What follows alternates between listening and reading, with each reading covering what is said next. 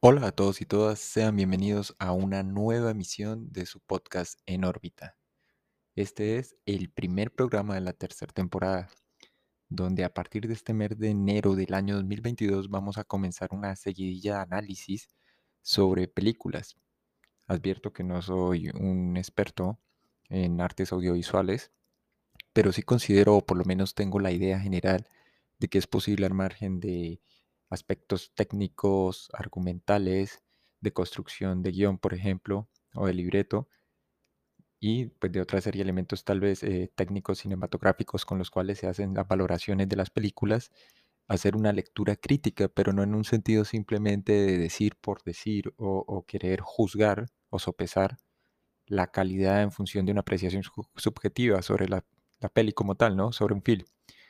Y quiero empezar en esta nueva temporada hablando de una película eh, que vi más o menos hacia el año 2016-2017. Es una película del año 2014 y esta película es Mojave. En España se estrenó como Atrapados, eh, la entrega se hizo como Atrapados.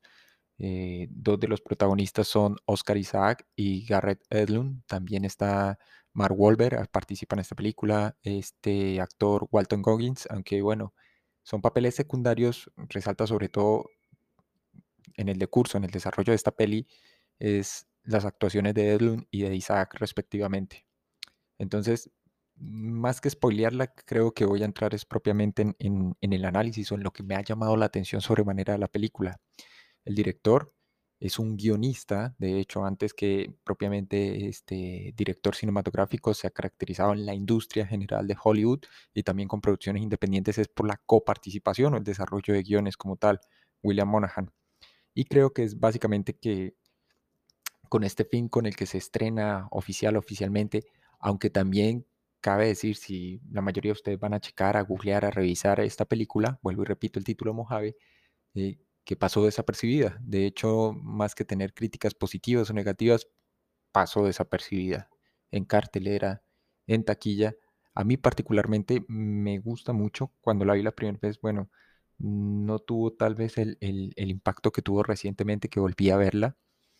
Este no está en la mayoría de plataformas, creo que en Amazon la consiguen probablemente, pero eh, para Latinoamérica no está disponible.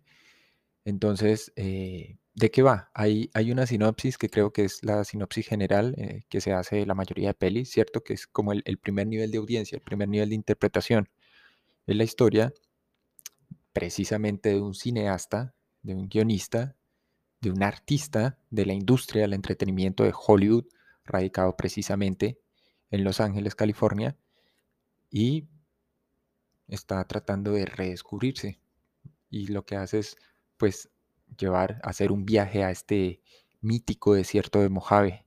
Mojave es un escenario común, no solo, digamos, de la literatura, de los guiones de algunos films hollywoodenses y otros semi-independientes, sino que también es, un espacio que está cargado de cierta mística o imbuido de cierto eh, valor, si se quiere por el hecho mismo, primero, de que es un desierto y hay una carga ahí simbólica, un aspecto bastante extraño. Y segundo, bueno, pues basta ver todas las producciones que se han desarrollado en torno no solo a este desierto en particular, sino en torno a los desiertos. Porque bueno, sobre eso ya más adelante vamos a volver, vamos a tener oportunidad de, de hablarlo. Entonces, volviendo al punto inicial, lo que quiero hacer con esta peli, que es lo que pretendo hacer con la mayoría de ellas, es darle una mirada crítica, pero tal vez en, en, en, el sentido de la carga argumental y de cómo se manejan los personajes y los diálogos entre estos. ¿Sí? Este personaje, que es interpretado por Garrett Edlund, Thomas, viaja al desierto y en el desierto se encuentra con lo que podríamos llamar su némesis, o, más que un némesis, es, un antagonista del personaje, que es interpretado por Oscar Isaac, un vagabundo del desierto si se quiere, pero que parece, parece ser, y todo apunta, así no sea suficientemente explícito en la peli, que es un asesino serial, o que por lo menos ya se dedica a asaltar y asesinar a campistas, excursionistas, perdón, y en general gente que va de tránsito por este desierto. ¿Sí? Eh, el tema de la crítica y demás y las valoraciones por parte de los usuarios pues es, irrelevante en el sentido en que probablemente es una película un tanto lenta, no eh, creo que si se pudiese catalogar entre comillas sería algo así como una especie de thriller. Entonces por eso no quiero spoilearla tanto. Los invito a todos los a todos los, los, seguidores del podcast en órbita, a la audiencia nueva en general, a los que recién se están conectando, a que la vean. Eh, realmente no tiene pierde, es muy, muy buena. ¿sí? Porque creo que trata al final es como un tema de, de, confrontación, de, de, esa idea general de, de la búsqueda de uno mismo, ¿no? Entonces, ¿qué ocurre?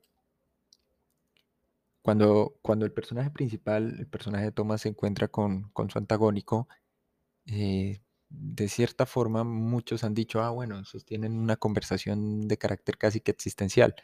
Más que eso, yo diría que es un diálogo de, de, de, este personaje que se ve a sí mismo, entre comillas, reflejado con el otro, aun cuando no sea eso explícito del todo. ¿Por qué? Porque el tipo de conversación que ellos sostienen es una conversación acerca de qué somos, qué hemos hecho y si hemos hecho aquello que queríamos realmente. Al final todo se supedita a esa idea general o, a esa idea fundamental de esa, noción de deseo, qué es lo que queremos y hemos logrado eso que queríamos, que tanto anhelábamos. Entonces ahí es cuando empieza, digamos, a, a partir como de esas preguntas esenciales, a desarrollarse toda la trama de la misma la mayoría de sinopsis hablan, bueno, de que es una crisis existencial y por lo mismo este, este sujeto, el, actor principal, Gary Edlund, el personaje, se va al desierto a reencontrarse. Pero más que eso yo diría es que simplemente llega a un punto de inflexión, a un punto en el cual la búsqueda se hace apremiante en sí misma. Y en el proceso está tratando de definir quién es realmente. Eso puede sonar a un asunto balado y absurdo tonto en estos tiempos que corren, pero creo que sigue siendo una pregunta totalmente válida y fundamental en el sentido en que mm, la mayoría de todos nosotros nos definimos es a partir de las cosas que hacemos y que hemos logrado hasta el punto actual o al punto presente en el que nos encontramos. Llámesele familia, formación académica, eh, posición social, profesional, etcétera pero básicamente son simplemente eh, aditamentos o cosas que hemos ido adquiriendo en el decurso de nuestro desarrollo como seres humanos, como individuos. Pero esa pregunta elemental y básica de qué somos y qué queremos sigue sin respuesta. E, e, en el proceso lo que hacemos es cosas, actividades. Me fascina sobremanera la, forma en que plantean en una de las primeras escenas, en uno de los primeros encuentros entre Jack, que es interpretado por Oscar Isaac, y Thomas por Garrett Edlund, mm, e, esa, yo no diría simplificación, sino esa ampliación o reorientación de eso que se entiende como bien y mal. En otro punto de la película, el personaje de Jack le dirá constantemente, ¿ya has descifrado quién es el bueno y quién es el malo en esta historia? Nosotros, eh, digámoslo de manera intrínseca, tendemos a considerar que siempre somos los buenos. No importa la narrativa, no importa el contexto, no importa el lugar. Y no importa, obviamente, si hablamos de contexto, la situación. Pero muy pocas veces somos capaces de admitir que estamos ah, del otro lado, si se quiere. Del lado oscuro o del lado equivocado, del lado incorrecto. Y, aquí cuando hablo de equivocado o incorrecto me estoy refiriendo es como a, a un principio de dualidad inherente a todos los individuos, ¿no? De eso a la vida, el universo y la existencia misma. Entonces, en ese primer encuentro de estos, dos personajes, hay un diálogo que plantea el cuestionamiento de, vienes al desierto buscando iluminación, vienes al desierto buscando sabiduría, ¿qué es lo que estás buscando? Yo podría ser el diablo, dice el personaje de Jack.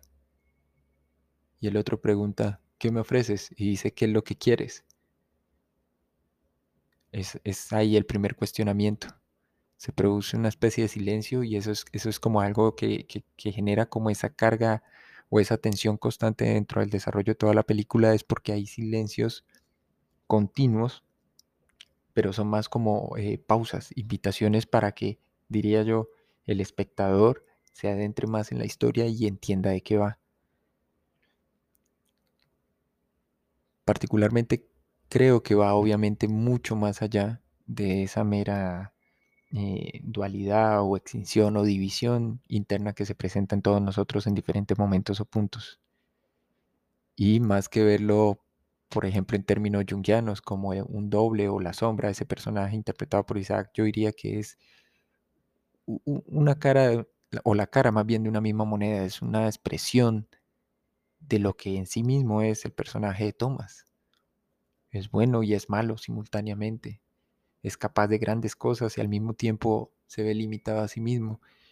Y, creo que eso es lo más fascinante de toda la historia que nos cuentan en Mojave. Ciertamente no está hablando con el diablo. No, ninguno de los dos personajes lo representa, ninguno de los dos personajes representa ni el bien absoluto ni el mal absoluto en sí mismo.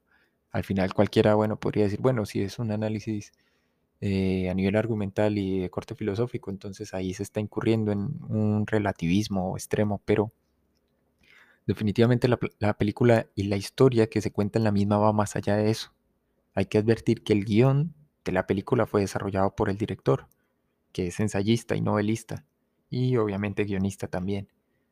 William Monahan creo que plantea perfectamente eh, la narración en torno a eso que queremos y que no podemos descifrar. ¿Cómo podemos saber qué queremos si no sabemos qué somos y en qué punto nos encontramos?